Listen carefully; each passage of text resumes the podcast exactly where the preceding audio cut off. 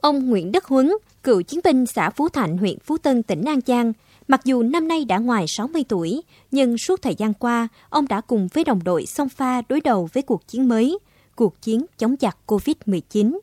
Từ khi dịch bệnh bùng phát, ông Huấn đã luôn đồng hành sát cánh cùng các lực lượng chức năng của địa phương, nơi tuyến đầu chống dịch. Ông Nguyễn Đức Huấn thường xuyên có mặt tại chốt kiểm soát, hướng dẫn người dân khai báo y tế, cùng tổ COVID cộng đồng đi từng ngõ, gõ từng nhà để tuyên truyền hướng dẫn người dân tuân thủ các biện pháp 5K trong phòng chống dịch của Bộ Y tế, tích cực vận động người dân đồng đội đóng góp rau củ quả gạo và các nhu yếu phẩm cần thiết để thành lập cửa hàng không đồng, giúp đỡ bà con nghèo vượt qua khó khăn trong cơn đại dịch.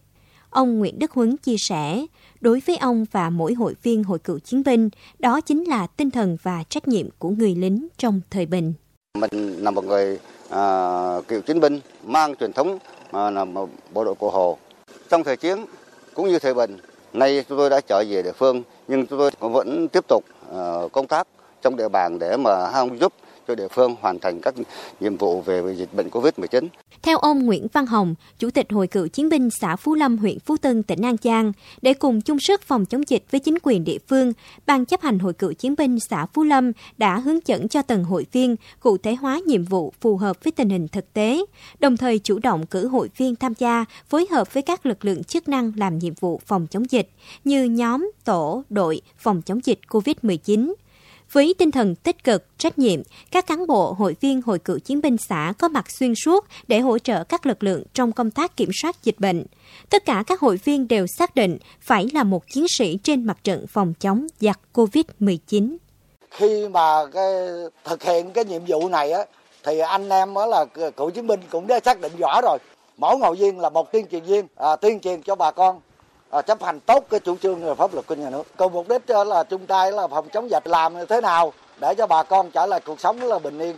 Kể từ khi đợt dịch COVID-19 lần thứ tư bùng phát và diễn biến phức tạp, mặc dù tuổi cao nhưng hầu hết cán bộ, hội viên hội cựu chiến binh trong tỉnh An Giang luôn sát cánh cùng với lực lượng tuyến đầu chống dịch. Nhiều cán bộ, hội viên đã tình nguyện tham gia công tác phòng chống dịch. Mặc dù một số hội viên cuộc sống còn nhiều khó khăn, nhưng khi được Hội cựu chiến binh các cấp kêu gọi, quyên góp ủng hộ quỹ vaccine phòng chống COVID-19 do Ủy ban Mặt trận Tổ quốc Việt Nam tỉnh An Giang phát động, các cán bộ, hội viên đều gương mẫu đi đầu, tích cực cùng toàn dân đóng góp ủng hộ cho quỹ. Ngoài ra, cán bộ hội viên còn tích cực vận động rau củ quả gạo và các nhu yếu phẩm cần thiết để thành lập cửa hàng không đồng, giúp đỡ bà con nghèo vượt qua khó khăn trong cơn đại dịch.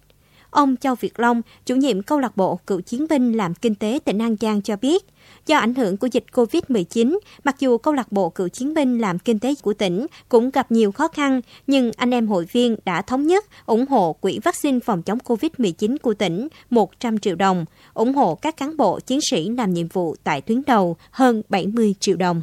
Hội cựu chiến binh tỉnh An Giang cũng xác định được cái cuộc chiến trong cái phòng chống Covid lần này đó thì cũng rất là khó khăn thì chính vì vậy thì cái hội cựu chiến binh tỉnh An Giang cũng có các đồng chí lãnh đạo ờ, của hội đó cũng có phát động do các cái chi hội của các huyện, thị và thành phố trong tỉnh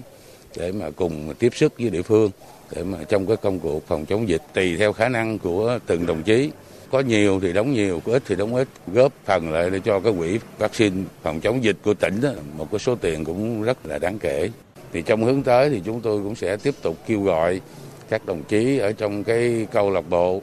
cũ ít lòng nhiều để mình giúp cho bà con vượt qua cái cơn đại dịch này. Tính đến thời điểm này, các cấp hội cựu chiến binh trong tỉnh An Giang đã đóng góp vào quỹ vaccine phòng chống dịch COVID-19 của tỉnh với tổng số tiền hơn 200 triệu đồng, hỗ trợ 300 kg gạo đến người dân gặp khó khăn trên địa bàn tỉnh. Nhờ đó đã góp phần quan trọng vào nguồn lực cùng chung tay với chính quyền và nhân dân trong việc phòng chống dịch bệnh. Hiện nay, dịch COVID-19 vẫn còn diễn biến phức tạp, khó lường, công tác phòng chống dịch còn lắm gian nan, vất vả. Song những người lính đã từng chiến đấu trong khói lửa chiến tranh năm nào vẫn phát huy phẩm chất truyền thống bộ đội cụ Hồ, luôn đồng hành cùng cấp ủy chính quyền và nhân dân trên địa bàn quyết tâm ngăn chặn, đẩy lùi dịch bệnh, bảo vệ sức khỏe cho nhân dân.